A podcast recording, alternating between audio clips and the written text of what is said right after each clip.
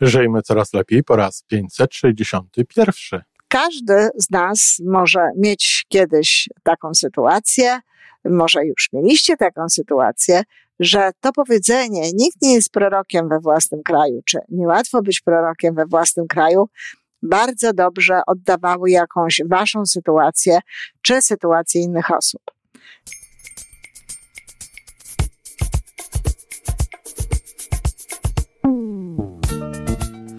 Witamy w kolejnym odcinku podcastu Żyjmy Coraz Lepiej, tworzonego przez Iwonę Majewską-Opiełkę i Tomka Kniata. Podcastu z dobrymi intencjami i pozytywną energią, ale także z rzetelną wiedzą i olbrzymim doświadczeniem we wspieraniu rozwoju osobistego. Chodzi nam o to, aby ludziom żyło się coraz lepiej, aby byli coraz bardziej spełnieni, radośni i szczęśliwi. A że sposobów na spełnione życie jest tyle, ile nas, więc każdy musi znaleźć ten swój. A teraz już zapraszam do wysłuchania kolejnego odcinka. Dzień dobry, kochani. Mamy piątek, a skoro piątek, no to wiadomo, znalezione na Facebooku, ciekawe cytaty, powiedzenia, ponmoty i tak dalej. Dzisiaj powiedzenie, które no, różnie y, brzmi, różnie jest wyrażane, ale sens jego jest taki, że niełatwo być prorokiem we własnym kraju, czy że nikt nie jest prorokiem we własnym kraju.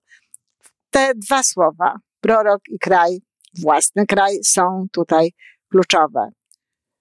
Oczywiście nie chodzi tutaj tylko o proroka, czyli o osobę, która wieszczy pewne rzeczy, osobę, która dokonuje różnego rodzaju nadzwyczajnych rzeczy. Tutaj y, to powiedzenie, no, można powiedzieć, zeszło ze swoich wysokości, o wysokościach za chwilę, zeszło ze swoich wysokości do takiego codziennego życia i każdy z nas może mieć kiedyś taką sytuację, może już mieliście taką sytuację, że to powiedzenie, nikt nie jest prorokiem we własnym kraju, czy niełatwo być prorokiem we własnym kraju, bardzo dobrze oddawały jakąś waszą sytuację, czy sytuację innych osób. Y, słowo prorok i w ogóle samo powiedzenie prawdopodobnie pochodzi z fragmentu Ewangelii e, Marka, gdzie opisuje on, jak to mm, Jezus ze swoimi uczniami już wówczas przyszedł do swojego rodzinnego miasta i kiedy nadszedł szabat, zaczął nauczać w synagodze. No i wiele osób go słuchało, wiele osób się przysłuchiwało i ze zdziwieniem pytali, a skąd to u niego? To nie było takie zdziwienie, wow, skąd to u niego? To faktycznie prorok, tylko takie, a skąd to u niego? I co to za mądrość, która mu jest dana? I takie cuda dzieją się przez jego ręce? A czyż nie jest to cieśla, syn Maryi, a brat Jakuba, Józefa, Judy i Szymona? I czy nie żyją tu też jego siostry? I powątpiewali o nim. Czyli jeden z nas, ten jeden z nas, tu żyją jego siostry, całkiem są inne niż on. Nie mówią takich rzeczy, nie czynią cudów. Tu są bracia. On nie pochodzi z jakiejś nadzwyczajnej rodziny. Cieśla, syn Marii, którą doskonale znamy. Józef również był cieślą. Pamiętamy tego Jezuska umorusanego, kiedy e, biegał jako małe dziecko, czy potem jak był starszym już chłopcem. To jest jeden z nas, więc niby dlaczego miałby mieć jakąś inną niż my wiedzę. I zresztą Jezus powiedział wtedy swo, y, swoi, tym, którzy Jego powątpiewali, tym osobom, e, tylko w swojej ojczyźnie wśród swoich krewnych i w swoim domu może być prorok tak lekceważony. Lekceważony.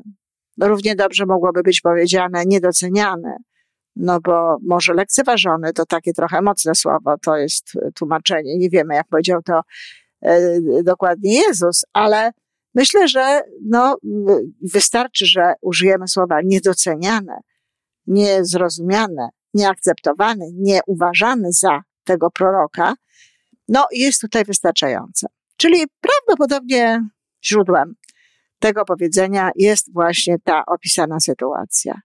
No tak, Jezus robił rzeczy nadzwyczajne. Ciężko było uwierzyć w nie w ogóle, a co dopiero mówi, mówiąc e, ludziom, którzy no właśnie pamiętali tego małego Jezuska. Jak to jest w naszym życiu? Ja pierwszy raz miałam taką sytuację i zobaczcie, kochani, czy nie jest to trochę tak w ogóle e, z nami Polakami, że kiedy wydawałam swoją pierwszą książkę, jeden z wydawców zaproponował mi, żebym wydała to pod angielskim pseudonimem, pod jakimś angielskim nazwiskiem.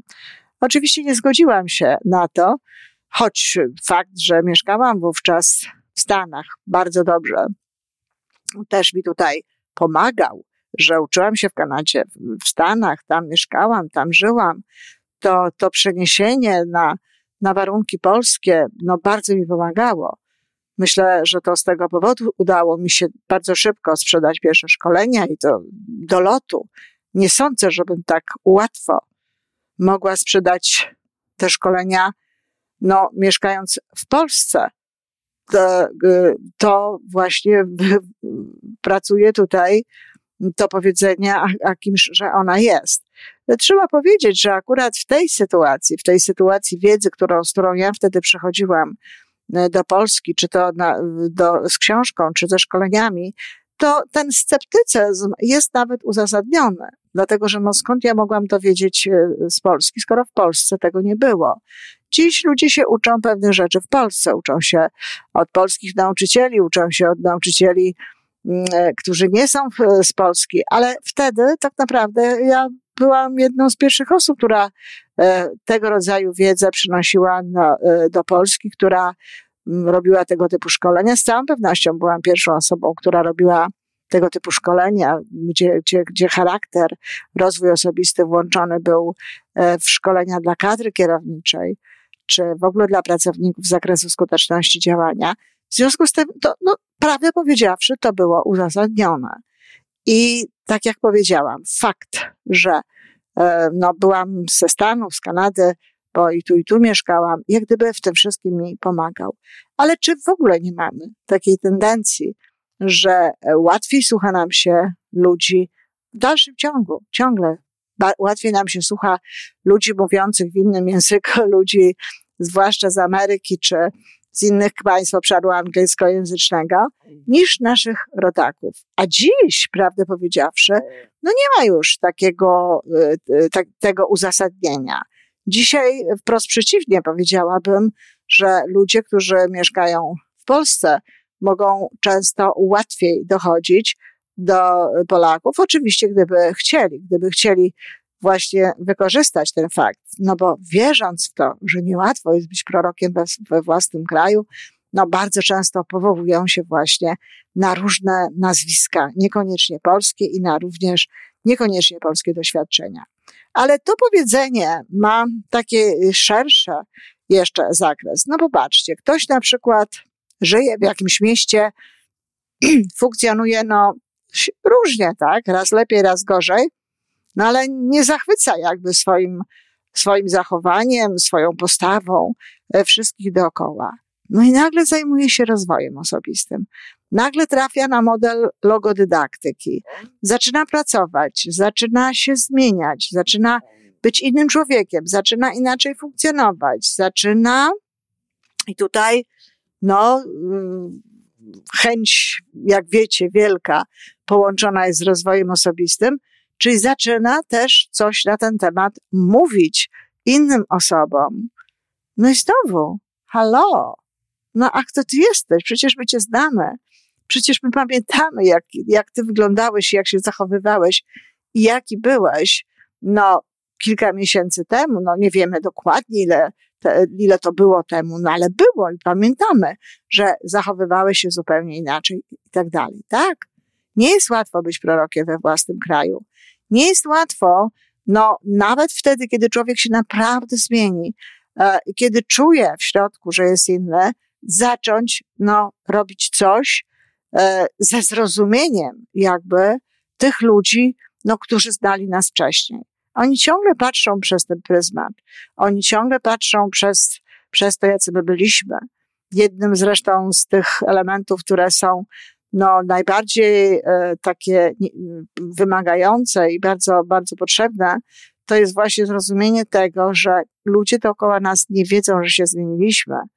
W związku z tym, no, nie możemy oczekiwać, że oni natychmiast już inaczej będą w stosunku do nas podchodzić. Czasami jest tak, że ktoś na przykład pracuje nad sobą, wie, że zachował się no, y, właściwie, choć miał ochotę na zupełnie inne zachowanie, no i dziwi się, dlaczego ktoś tego nie widzi, dlaczego ktoś tego nie docenia.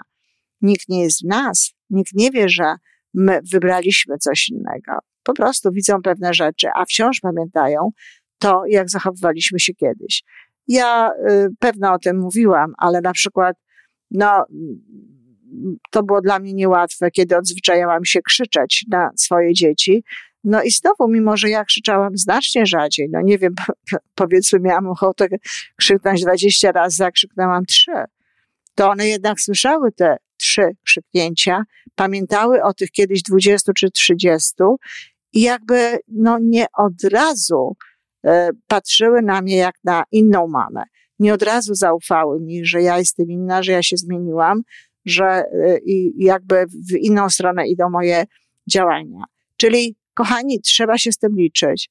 Trzeba się z tym liczyć, że osoby nam bliskie, najbliższe, bardzo często rodzice, to jest to, co ja często no, tłumaczę ludziom, z którymi pracuję, że dla tatusia, no bo ktoś ma wyzwania, że tatuś nie, nie liczy się z tym, co ona mówi, czy no, najczęściej ona, co ona mówi, jakby nie ufa jej, no, nie wierzy, nie bierze tego za jakieś, e, jako jakieś istotne informacje.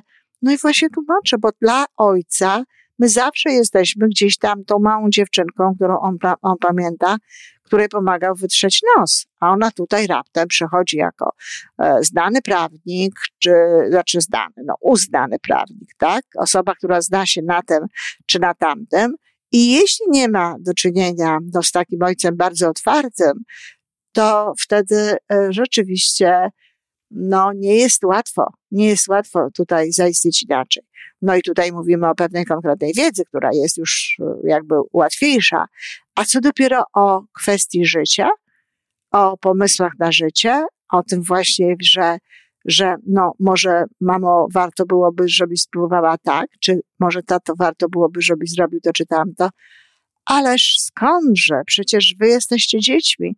Oni was wychowali i wy teraz macie mówić tego typu rzeczy.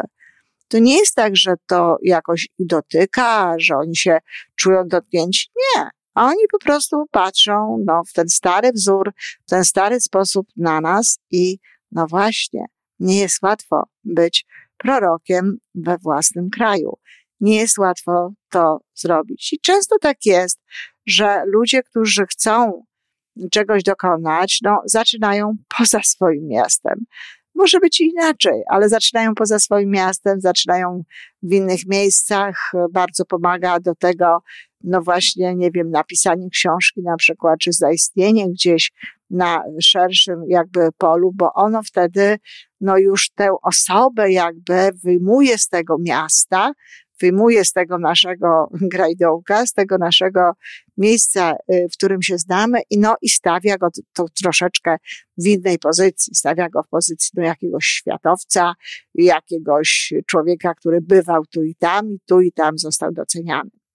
Także to nie jest łatwe i e, trzeba się z tym liczyć, że to właśnie ci najbliżsi ludzie, ludzie najbliżsi nam, no, mogą tutaj być często taką, takim jakby niezrozumiałym e, no, elementem tej naszej rzeczywistości. Oni, u których byśmy się być może mogli spodziewać no, największego zrozumienia, ale niekoniecznie tak jest i to właśnie z tego względu. Oni pamiętają nas innych. No oczywiście nie mówiłabym tego wszystkiego, gdyby nie można było coś z tym zrobić. I co można z tym zrobić? Po pierwsze, naprawdę, jeżeli ktoś chciałby, e, aby inni ludzie dostrzegli, zobaczyli, że się zmienił, że jest innym człowiekiem, że naprawdę inaczej funkcjonuje, to bardzo mocno musi zadbać o, o swój wizerunek. I ten wizerunek to nie znaczy, że to ma być coś, coś sztucznego. Wizerunek w ogóle, jeśli ma nam naprawdę służyć, nie może być sztuczny, tylko może być prawdziwy. Musi być prawdziwy. Czyli chodzi po, chodziłoby po prostu o to, żeby uważać na to, jak się, jak się zachowujemy, żeby jakby robić te wszystkie rzeczy, które dziś robimy inaczej niż kiedyś, żeby podkreślać tę różnicę, żeby powiedzieć, okej, trzy miesiące czy trzy lata temu być może zachowałabym się tak, ale dziś zachowam się w taki sposób. Dziś uważam inaczej, dziś inaczej do tego podchodzę. Chodzi po prostu o to, aby ci ludzie uwierzyli, aby ci ludzie zobaczyli, że my jesteśmy innymi osobami. Nie miałam taką, taki epizod w swoim życiu, że za, zapraszałam do współpracy jedną z moich koleżanek tutaj w Kanadzie i zaczęłam jej mówić z takim entuzjazmem właśnie, żeby dołączyła tutaj do tej naszej grupy. Ona się nazywa Success Growth Motivation. I ona mówi, wiesz, nie musisz mnie tak bardzo namawiać. Ja widzę, jak ty się bardzo zmieniłaś. Wchodzę. Właśnie, o to chodzi.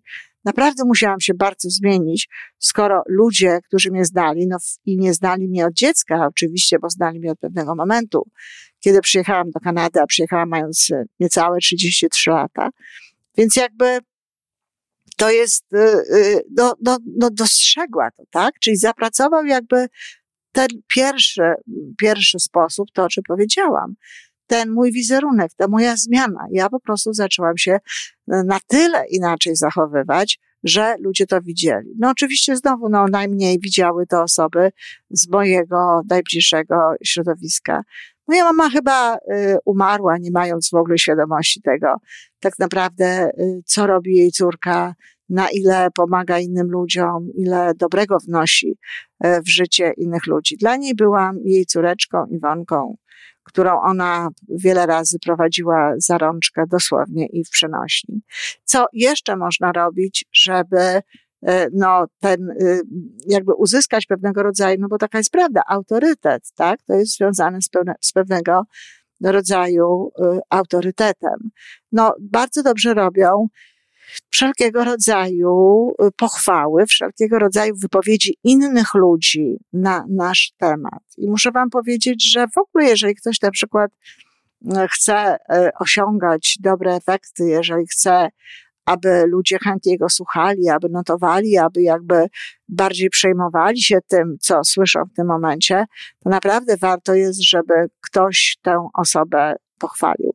W Polsce to nie jest specjalnie popularne. No, dziś może już bardziej, ale e, kiedy ja zaczynałam e, pracę w Polsce w połowie właściwie lat 90. ubiegłego stulecia, to tego zwyczaju nie było. Pamiętam, jak na moim pierwszym wykładzie z Stevena Coveya, zanim Steven Covey zaczął mówić, człowiek przed nim, nie pamiętam nazwiska, w ogóle nie wiem, kto to był, ale prawdopodobnie to też była jakaś osoba na tyle uznana, aby to do, musiało, mogło trafić do, do ludzi. E, ten człowiek, ten pan wy, wychwalał e, Kowaja przez 20 minut.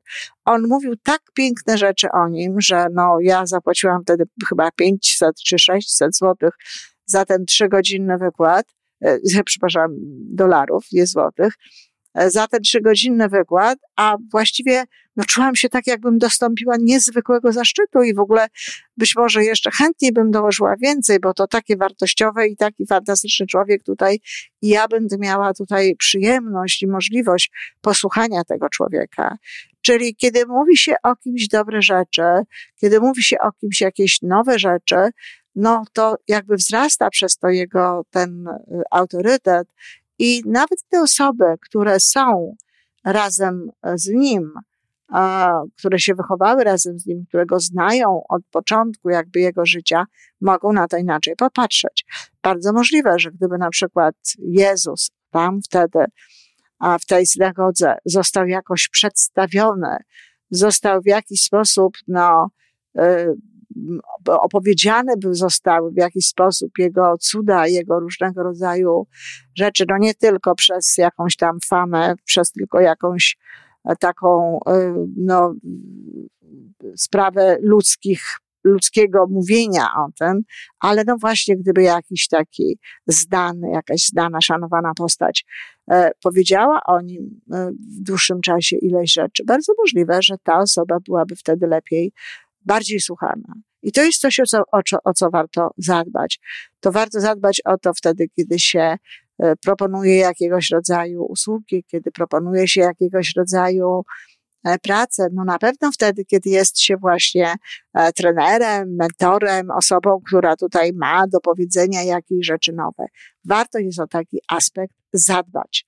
No ale przede wszystkim, tak jak mówię, pracować no, nad sobą, tak, aby swoim życiem pokazywać jednak no, tę prawdę wszystkim dookoła. Ciągle może nie być łatwo.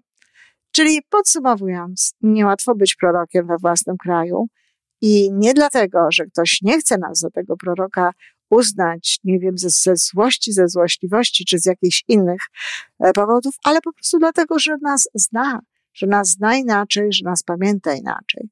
Więc jeśli chcemy być pamiętani na nowo, no trzeba jakby na nowo zaistnieć. Dziękuję, kochani. Do usłyszenia. I to wszystko na dzisiaj. Podcast Żyjmy Coraz Lepiej jest stworzony w Toronto przez Iwonę Majewską-Opiełkę i Tomka Kniata. Sześć razy w tygodniu przygotowujemy dla Was nowy, ciekawy odcinek. Jeżeli lubisz nas słuchać, to prosimy o reakcję. Polub nas, skomentuj, tak jakbyśmy sobie po prostu rozmawiali. Zapraszamy do darmowej subskrypcji. Jesteśmy dostępni na każdej platformie, gdzie można słuchać podcastów. Wystarczy nas tam poszukać. A po więcej informacji zapraszamy na stronę www.majewska-opiełka przez l.pl. Jesteśmy też na Facebooku i na Instagramie. Jeżeli uważasz, że nasze podcasty pomagają Ci w Twojej drodze do jeszcze lepszego życia, to proszę, przedstaw nas swoim przyjaciołom. Do usłyszenia.